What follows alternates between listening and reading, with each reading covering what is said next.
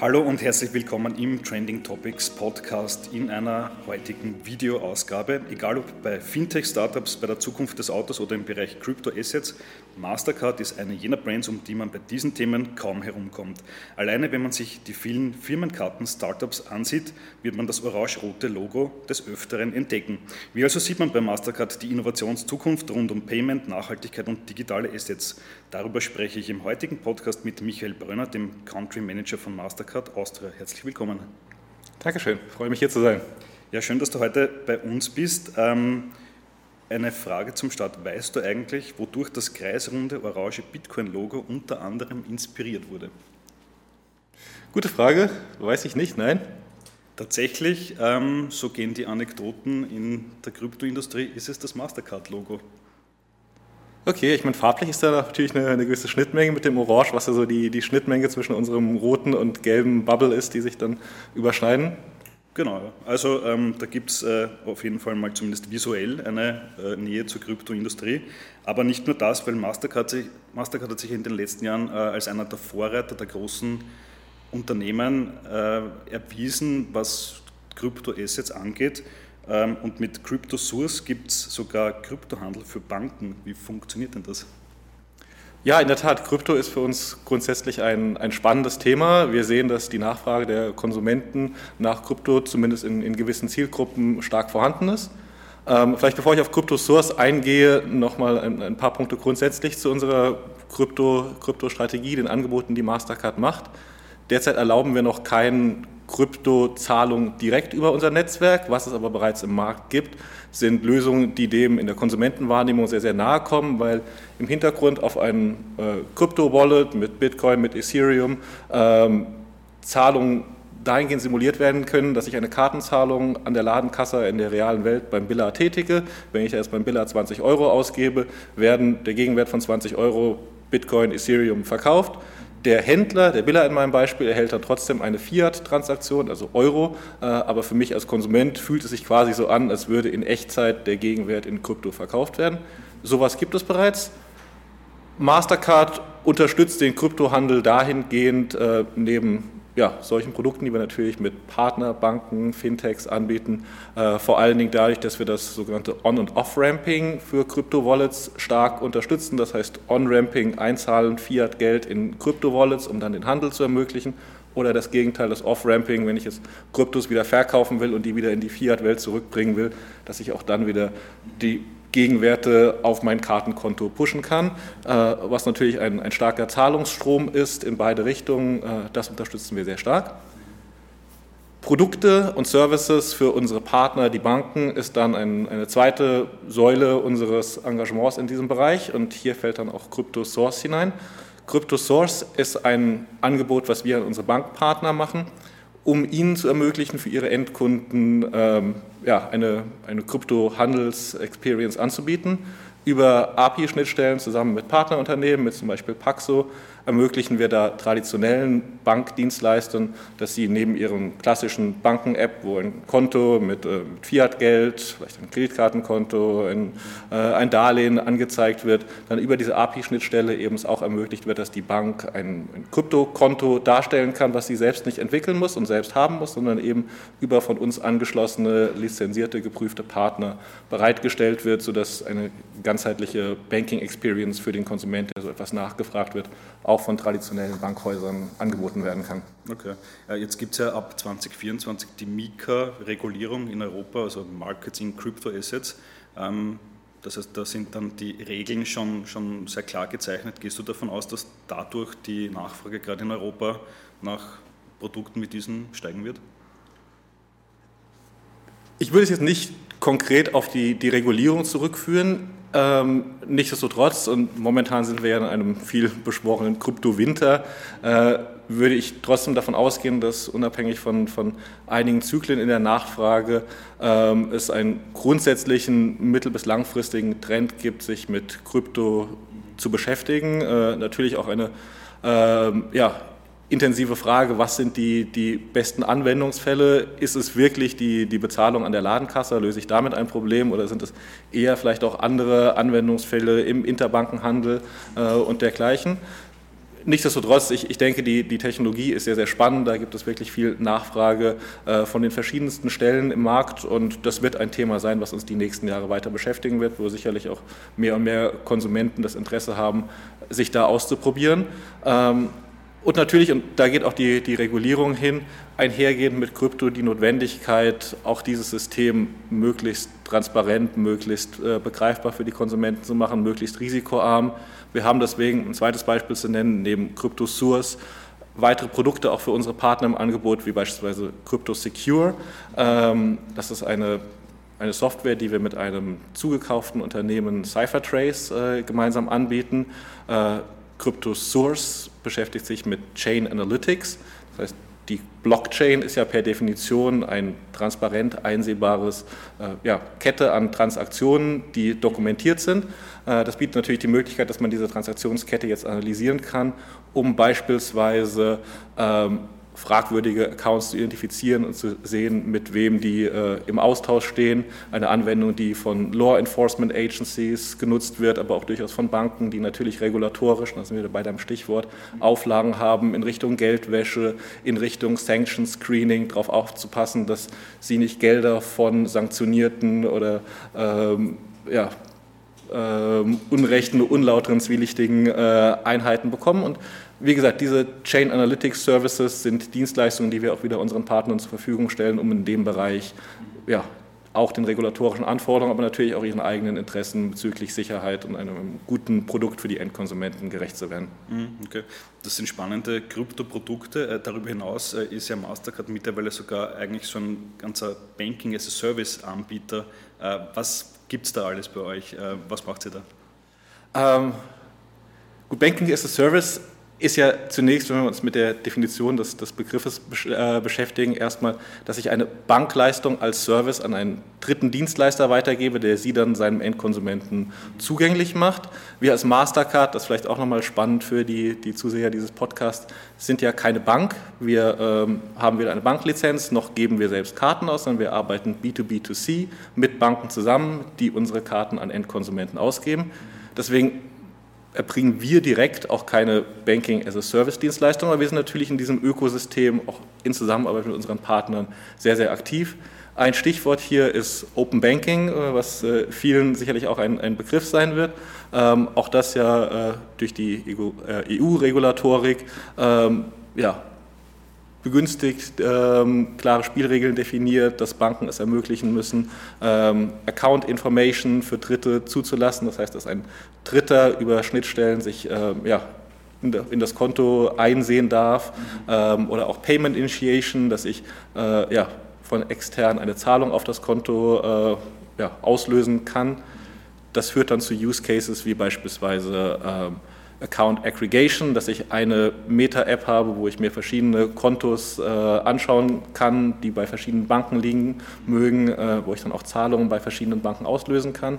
Und in dem Bereich sind wir auch wieder mit Partnern sehr aktiv. Wir haben beispielsweise 2021 ein Unternehmen AYA unternommen, ein Open Banking Dienstleister. AYA bietet äh, auch wieder über äh, API-Schnittstellen Zugang zu, ich glaube, bis zu 3000 Banken an. Ähm, und das ist für eine Bank sehr angenehm, wenn sie jetzt auch im Zuge der Regulatorik Schnittstellen zu all den anderen Banken für Account, äh, ähm, Account Access und Payment Initiation bereitstellen muss, müsste sie ja theoretisch sich mit all den Banken connecten, was aufwendig ist. Die Schnittstellen sind nicht immer 100% kompatibel. Statt dieser 1 zu N Connectivity ist AYA äh, ein, ein, Zwischenlayer. Das heißt, wir, die Bank verbindet sich eins zu eins mit AYA und im Hintergrund hat dann AYA all diese, diese Connections zu den dahinterliegenden Banken. Ähm, AYA wickelt mehr als, ich glaube, 10 Millionen äh, Kontozugriffe und 2 Millionen Konto-zu-Konto-Zahlungen über diese Schnittstelle bereits für europäische Banken ab. Also ist da wirklich ein signifikanter Player in diesem Bereich. Und das ist einer der Services, die wir mit unseren Partnern in, in dem Bereich äh, ja, unserem Netzwerk bereitstellen. Okay, also angehende Fintech-Gründerinnen können unter anderem zu euch kommen, äh, um eine Neobank zum Beispiel zu bauen äh, und müssen nicht alles von Ground up neu programmieren, sondern können auf diesen Plattformen aufbauen. Ja, ähm, mehrere Aspekte dazu. Also zum einen, genau, wir haben neben dem, dem klassischen Kartengeschäft eine ganze Reihe von weiteren äh, spannenden Produkten, B2B für unsere Bankpartner von traditionellen Banken bis, bis Fintechs. Ein paar Beispiele habe ich mit CryptoSource, CryptoSecure, Aya gerade genannt. All diese äh, freuen wir uns natürlich in unserem Ökosystem allen Partnern, sei es traditionell oder, oder neuen Fintechs, bereitstellen zu können. Wir partnern aber auch, und das ist der zweite Punkt, sehr aktiv mit Fintechs, um deren Angebote dann auch wieder äh, in unserem Netzwerk als Schnittstelle zu den Banken verfügbar zu machen. Ähm, da gibt es die verschiedensten Beispiele, da gibt es auch die verschiedensten Programme, wie wir Fintechs strukturiert unterstützen. Von in Österreich äh, sind wir zum Beispiel ein Partner der Glaub an dich Challenge, die die erste Bank organisiert. Wir haben unsere eigenen Startup Förderprogramme. StartPass äh, ist eines der der größten international wirklich sehr renommierten Programme äh, mit verschiedenen Verticals von Fintech, Open Banking, Krypto, wo es verschiedene äh, Classes gibt, wo natürlich junge Startups sich dafür bewerben können und dann in einem strukturierten Programm äh, von uns begleitet werden, Marktzugang bekommen. Und natürlich gibt es für uns nichts Schöneres, als dass unsere Partner ja, in diesem Programm sich dann entwickeln und äh, mit uns gemeinsam Mehrwerte entfalten. Um vielleicht ein konkretes Beispiel nochmal zu nennen, äh, wir haben vor einigen Jahren mit Doconomy zusammengearbeitet, die dann auch ein StartPass-Mitglied wurden. Doconomy ist eine, ähm, eine App, die CO2-Tracking für äh, Kartenumsätze ermöglicht. Das heißt, man sieht, wenn ich eine Transaktion bei einer Tankstelle mache, dann hat das Benzin, was ich da kaufe, natürlich einen höheren CO2-Footprint, als wenn ich beim Lebensmitteleinzelhandel äh, meinen, meinen wöchentlichen Einkauf tätige. Und die ermöglichen es dann nach Händlerkategorie aufzuzeigen, wie der CO2-Footprint der, der Transaktionen aussieht und das in einem Dashboard darzustellen.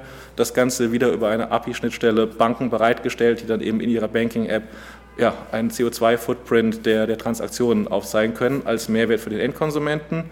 Ähm, mit diesem Startup haben wir sehr eng zusammengearbeitet äh, ja, und haben unser Netzwerk auch genutzt, um ihnen in, in vielen Fällen Zugang zu Bankpartnern zu geben. Das ist etwas, was wir sehr, sehr gerne tun, zum Mehrwert aller Beteiligten, des Startups und natürlich unseren traditionellen Partnern. Das heißt natürlich jetzt auch an die Zuseher dieses Podcasts, wenn der ein oder andere äh, Fintech-Entrepreneur ist und meint, dass ein Austausch mit Mastercard und darüber vielleicht der Zugang zu, zu Banken, zu Händlern, äh, zu unserem Ökosystem wertvoll sein kann, geht gerne auf uns zu. Wir sind immer gerne gesprächsbereit und auf der Suche nach, nach entsprechenden Ideen. Okay, also super Angebot. Also wenn man als Startup eben den Marktzugang zu großen Finanzinstituten, zu großen Händlern sucht, ähm, seid ihr ein möglicher Partner. Auf jeden Fall. Alles klar, super. Ähm, Mastercard ist ja klarerweise ein Partner für Startups. Äh, mir ist äh, in den letzten Monaten, vielleicht auch Jahren aufgefallen, das Mastercard-Logo ist auf ziemlich vielen ähm, Debit-Kreditkarten drauf, die Startups anbieten. Wie, wie läuft das? Äh, ist das so der erste augenscheinliche Use Case, den alle von euch wollen? Natürlich ist Mastercard vor allen Dingen als Kartenfirma bekannt. Wie du schon gesagt hast, sowohl auf der Debit oder in Österreich Bankomatkarte genannten äh, Seite. Da sind wir in Österreich der, der klare Platzhirsch, geben all die Bankomatkarten im österreichischen Markt natürlich zusammen mit unseren Partnern in dem vorhin besprochenen B2B2C-Geschäftsmodell aus äh, und sind auch ein, ein sehr, sehr starker äh, Player im, im Kreditkartenmarkt.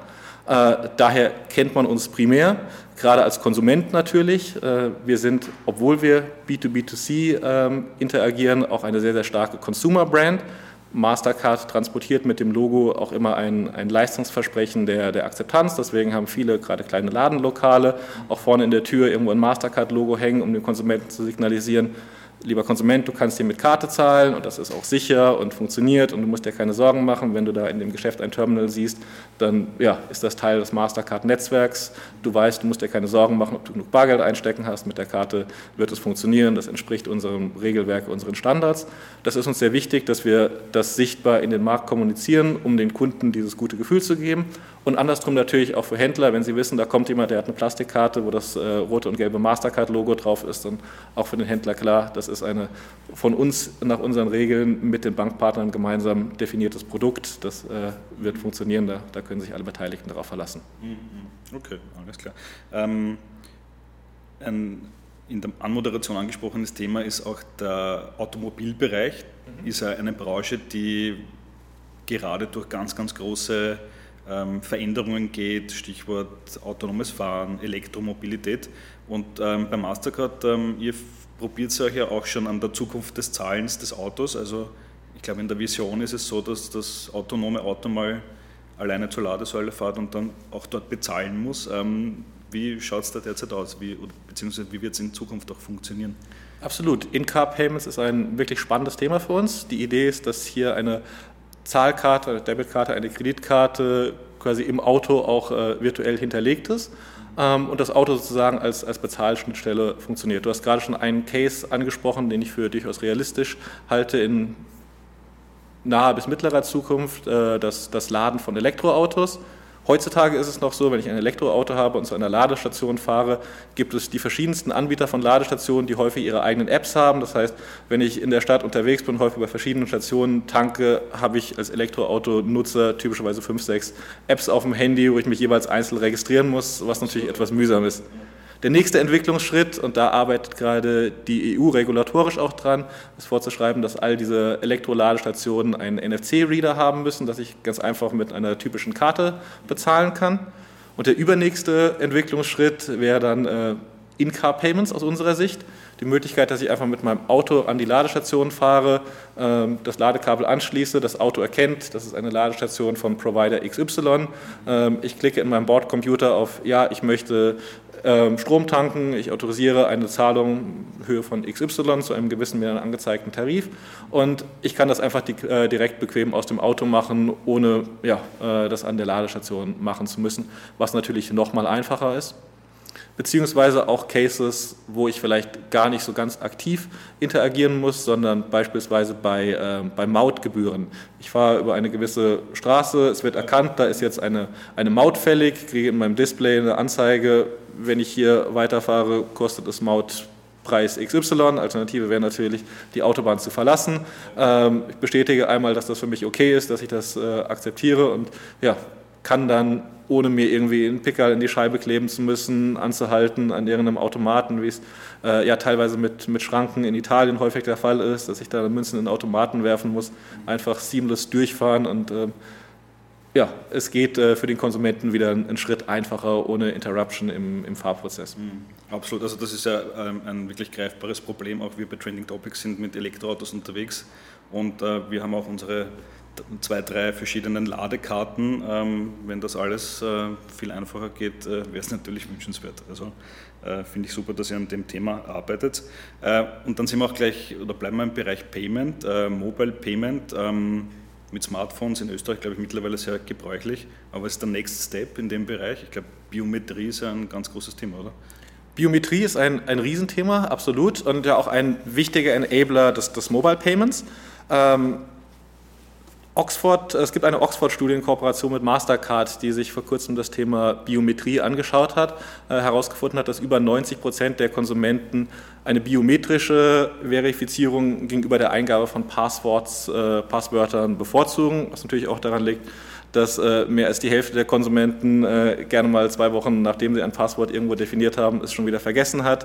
Äh, das ein Drittel der Online-Transaktionen, bei denen eine Passworteingabe erforderlich ist, abgebrochen werden, weil die Anwender einfach ihr Passwort nicht mehr wissen. Das ist natürlich eine Riesenfriktion für den Konsumenten, aber auch natürlich für den Händler ärgerlich, äh, weil es da ja sehr auf, auf Conversion Rates ankommt. Und Biometrie kann da helfen. Das finde ich ist ein spannender Punkt, ähm, eben die Biometrie. Ähm, jetzt gibt es natürlich noch viele Leute, die, ähm, glaube ich, mit Fingerprint zahlen. Andere haben schon die Gesichtserkennung im iPhone und Co. In welche Richtung geht es in dem Bereich? Nun, das ist natürlich auch immer ein Stück weit Hardware getrieben. Apple hat ja jetzt äh, umgestellt von dem, von dem Button mit Fingerprint äh, zu, zu Face ID und damit natürlich mit den neuen Modi äh, Modellgenerationen eher Face ID ja, gestärkt. Ähm, ich glaube, auch da ist die Entwicklung noch nicht ganz am Ende der, ähm, der Maturity Curve, sondern es ist ja eine Technologie, die jetzt erst in den letzten Jahren aufgekommen, wird, äh, aufgekommen ist. Insofern wird sich, denke ich, technologisch auch noch zeigen, ob jetzt Face ID, äh, Gesichtserkennung, vielleicht auch Iris-Scan äh, die Technologien sind, die dann am Ende dominieren werden. Ähm, Vielleicht noch ein weiterer Punkt, wie sich die, die Bezahllandschaft dahingehend weiterentwickeln könnte. Momentan ist es ja so, dass man immer ein Device braucht, ähm, auf dem dann die, die biometrische Authentifizierung durchgeführt wird, also klassischerweise das Mobiltelefon. Mastercard macht derzeit auch schon äh, international Pilotversuche zu einem Projekt, was wir Biometric Checkout genannt haben, bei dem es gar kein Device mehr bedarf. In Brasilien gibt es da eine sehr, sehr spannende Pilotstudie. Äh, zusammen mit einem Händler. Der Konsument meldet sich bei dem Händler an, hinterlegt Zahlungsdaten, gibt natürlich auch seine biometrischen äh, Identifizierungsmerkmale ein und kann dann in dieses Geschäft gehen, ohne irgendetwas bei sich zu tragen. Keine Karte, kein Mobiltelefon, kauft ein und an der Ladenkasse findet dann nur noch eine biometrische Identifizierung statt und ja, durch die zuvor hinterlegten Daten äh, kann dann eine Zahlung stattfinden und man braucht einfach gar nichts mehr dabei zu haben, außer sich selbst logischerweise, wenn man, wenn man beim Einkaufen ist. Gesagt, für den Moment erstmal ein, ein, wie ich finde, hochspannender Testlauf der, der Mastercard. Ziel ist bei diesem Test auch die Reaktion der Konsumenten, die Akzeptanz äh, zu sehen, zu experimentieren, wie dies ähm, am besten umzusetzen ist. Bis wir sowas in Europa sehen, wird, glaube ich, zum einen aus regulatorischen Fragestellungen und zum zweiten auch mit Blick auf die, die Consumer Acceptance durchaus noch einige Jahre dauern. Aber es ist auf jeden Fall ein Thema, was momentan schon in unserer Ideenschmiede vorangetrieben wird. Mhm. Okay, aber hinsichtlich Convenience ist es dann erstmals seit äh, gefühlten Jahrzehnten wieder möglich, das äh, Haus äh, ohne Smartphone zu verlassen und trotzdem zahlen zu können. Zumindest, äh, zumindest mit Blick auf Bezahlen, ja. Ich meine, da gibt es natürlich auch heutzutage schon diverse andere Möglichkeiten, äh, wenn ich an, an Variables denke, äh, von der Möglichkeit, einen, einen Zahltoken in, in einer Uhr beispielsweise zu haben oder auch passive Variables von Schlüsselanhängern, die dann mit NFC ähm, es, es, ermöglichen, dass ich bezahlen kann. Also auch solche Sachen gibt es heute schon. Ähm, wenn wir jetzt auf die Verbreitung schauen, ist in der Tat noch die klassische Plastikkarte das am allermeisten genutzte Medium. Wir sehen gerade in einer jüngeren, urbaneren Zielgruppe, dass das Smartphone immer mehr an, an Usage gewinnt und äh, ja, für viele, gerade junge Konsumenten, mittlerweile das, das primäre Zahlmedium geworden ist. Die Variables führen eher ein, ein Nischendasein und vielleicht auch eher für spezifische Anwendungsfälle, dass ein klassischer Konsument typischerweise mit der Plastikkarte oder mit dem, mit dem Handy zahlt und wenn er dann am Samstagmorgens eine Laufrunde macht und am Ende der Laufrunde beim Bäcker noch vorbeigeht, dann hat er vielleicht nur die Uhr am Arm und zahlt dann halt einmal die Woche mit der Uhr, äh, zahlt aber die anderen zehnmal von Montag bis Freitag dann doch noch klassisch mit, mit Karte oder mit Handy. Mhm. Äh, bleiben wir vielleicht auch ganz kurz beim Kartenthema. Ähm, im äh, Markt gibt es ja zumindest bei manchen Firmen die These, dass es ein bisschen so einen Shift gibt von der Kreditkarte hin zur Debitkarte. Jetzt ist Österreich mit der erwähnten Bankomatkarte ja eigentlich eh schon so ein Debitkartenland. Äh, aber wenn man sich das so global anschaut, ähm, gibt es diesen Shift wirklich oder ist es halt abhängig von Land zu Land? Ähm, Global gesehen ist es wirklich sehr stark abhängig von Land zu Land, haben unterschiedliche Märkte unterschiedliche Präferenzen. Die USA beispielsweise sind ein starkes Kreditkartenland. In Österreich ist die Bankomatkarte ganz klar die Lieblingskarte der Österreicherinnen und Österreicher. Die hat sich übrigens in den letzten Jahren auch technisch weiterentwickelt. Wir haben die Bankomatkarte von dem Vorgängerprodukt Maestro auf die heutige Produktgeneration Debit Mastercard umgestellt. Der große Unterschied war, dass wir den Karten auch eine 16-stellige Kartennummer aufgeprägt haben, die es ermöglicht, sie jetzt auch für Online-Zahlungen zu nutzen. Damit ist natürlich die Bankomatkarte mit Online-Zahlung, mit natürlich äh, Akzeptanz in der Ladenkasse, auch internationaler Akzeptanz von der Funktionalität deutlich eher an die Kreditkarte herangerutscht. Nichtsdestotrotz sehen wir aber mit Blick auf Österreich, dass obwohl die Bankomatkarte die Lieblingskarte der Österreicher und Österreicherinnen ist, es trotzdem eine ungebrochen konstante Nachfrage auch nach Kreditkarten gibt, weil viele Konsumenten auch einfach gerne zwei Karten nach wie vor haben, um Ausgaben ein bisschen zu trennen, äh, um zwei getrennte Abrechnungen zu haben. Da hat typischerweise jeder oder jede Familie so ein Stück weit eine eigene Logik im Kopf. Äh, häufig zum Beispiel, dass man größere Ausgaben, auf die man anspart, dann gerne über die Kreditkarte macht, die Urlaubsreise, die Hotelbuchung und so die alltäglichen Ausgaben wie Lebensmittel, wie der, die Tankstelle, das Restaurantbesuch am Abend über die Debitkarte laufen lässt oder auch im Familienverbund, dass es eine Haushaltskarte gibt, die für die Lebensmittel genutzt werden und wenn ich mir dann äh, ich ein neues Sakko kaufe oder meine Frau ein paar Schuhe, dann nutzt sie ihre Kreditkarte, um dann in der eigenen Abrechnung zu sehen, was sie da an ja, eigenen Ausgaben gemacht hat. Aber wie gesagt, da hat dann jede Familie häufig so ein Stück weit eine eigene Logik. Welche Karte nutze ich wofür? Trotzdem zwei Karten zu haben, wird von vielen immer noch gerne gemacht, um das einfach ein bisschen zu trennen. Mhm. Ein absolut wichtiges äh, Thema heutzutage ist natürlich Nachhaltigkeit. Ähm, und du hast es vorher schon angesprochen mit dem Beispiel der CO2-Berechnungen bei, bei Einkäufen. Wie ist der holistische Blick von Mastercard auf das Thema Nachhaltigkeit? Grundsätzlich ESG und äh, Nachhaltigkeit als ein, ein Gesichtspunkt von ESG ist für uns ein, ein wirklich extrem wichtiges Thema. Wir engagieren uns sehr in dem Bereich. Wir haben unter anderem vor einigen Jahren die Priceless Planet Coalition ins Leben gerufen, die sich verpflichtet, sehr kurzfristig bis 2025 100 Millionen Bäume zu pflanzen, global in den Regionen, äh, wo das den einfachsten, größten Impact erreicht und machen da jetzt eine Vielzahl von Projekten mit Partnern um in gemeinsamen Aktionen das zu ermöglichen. Wir haben gerade letzte Woche hier in Österreich ähm, announced, dass Gurkal.at, der, der Online-Lebensmittelhändler, ein Partner unserer Priceless Planet Coalition geworden ist und dass jetzt äh, jeder Kunde, der bei Gurkal mit seiner Mastercard zahlt, äh, für diese Transaktionen dann dazu beiträgt, dass, dass Bäume gepflanzt werden. Mhm. Äh, solche Aktionen machen wir immer wieder mal als, als ein Beispiel, um uns in dem Bereich zu, zu engagieren.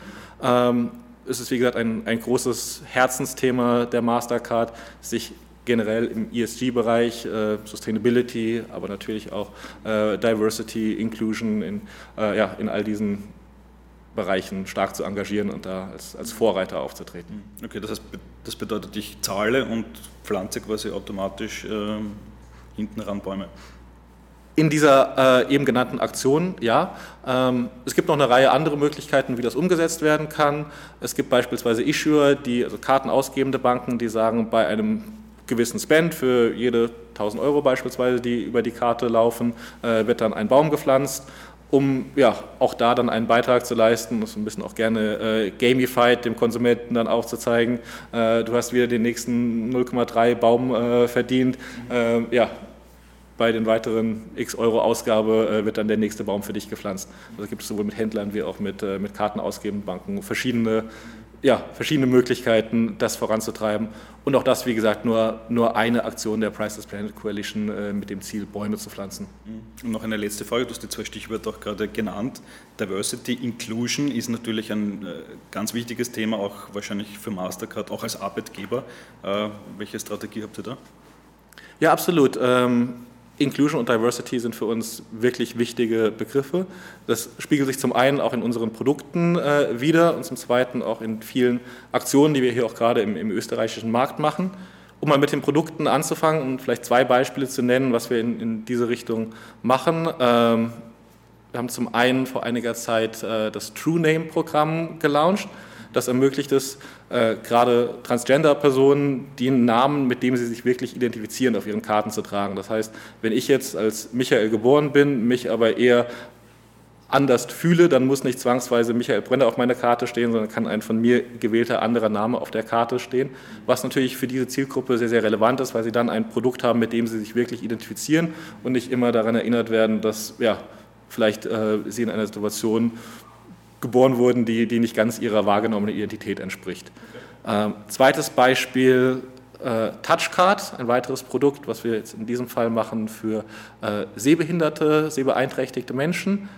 Die Plastikkarte im Portemonnaie für Sehbehinderte ist häufig, ähm, ja, du hast viele verschiedene Karten in deinem Portemonnaie. Du hast deine, äh, in Wien vielleicht deine Wiener Linienkarte, du hast deinen Personalausweis, du hast deine Bankomatkarte im Portemonnaie. Und wenn du jetzt beim Sparen der Kasse stehst äh, und nicht allzu gut siehst, ist es schwierig herauszufinden, was ist denn die richtige Karte. Deswegen sind wir auf die recht einfache Idee gekommen, bei der Plastikkarte an der Seite äh, kleine Ecken auszuschneiden, um haptisch die Karte leichter unterscheidbar zu machen von anderen Plastikkarten, damit eben ein sehbeeinträchtigter Mensch diese leichter im Portemonnaie identifizieren kann und entsprechend nutzen kann.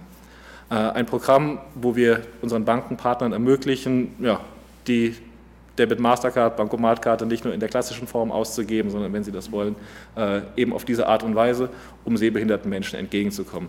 Generell ähm, die Förderung von sehbehinderten Menschen ist dieses Jahr, und damit leite ich jetzt über auf Aktionen im österreichischen Markt, auch ein Schwerpunkt, den wir heuer sehr, sehr stark vorantreiben. Wir haben gerade vor äh, zwei Wochen eine Partnerschaft mit dem Belvedere Museum bekannt gegeben. Äh, Belvedere hat auch ein Kunstvermittlungsprogramm, auch hier wieder für, äh, für sehbehinderte Menschen, das wir stark unterstützen.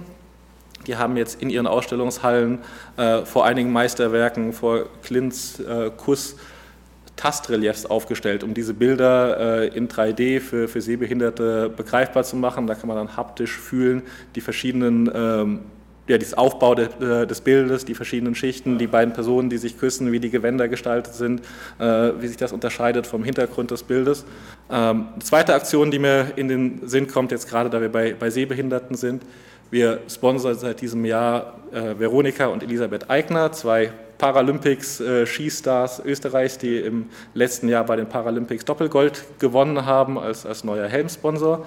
Ähm, ich habe die beiden im letzten Jahr kennengelernt bei der Gala des Sports, wo die beiden ähm, den Preis als Sportlerin des Jahres mit Behinderung gewonnen haben. Eine Kategorie, die wir seit einigen Jahren Zusammenarbeit mit der Sporthilfe sponsern. Ähm, fand die Mädels wirklich super sympathische, tolle Athleten, äh, sehr beeindruckend zu sehen. Das sind zwei Schwestern, die eine stark sehbehindert hat, glaube ich, nur 7% Sehfähigkeit. Die andere Schwester fährt als ihr Guide vorweg. Mit Headsets im Helm gibt es dann immer Kommandos, rechts, links, schneller, langsamer. Und so fahren sie gemeinsam Slalom-Abfahrten. Wirklich super spannend haben sie dann jetzt Anfang des Jahres äh, nach Kitzbühel eingeladen. Äh, Mastercard ist seit vielen, vielen Jahren einer der Hauptsponsoren des Hahnkamm-Rennens in Kitzbühel und wir haben den beiden Mädels ermöglicht, vor dem Rennen einmal die, die Streif zu befahren und die legendäre Piste, äh, wie sie für das Rennen präpariert ist, dann, dann zu erleben, was natürlich für sie auch was ganz Besonderes war. Und eine Partnerschaft, die uns viel Freude macht, die ja wirklich toll ist, weil das sehr sympathische Athleten sind und auch da wieder etwas, wo wir, denke ich, ein Zeichen setzen können für Inklusion in der Zusammenarbeit eben auch mit, mit sehbehinderten Athleten.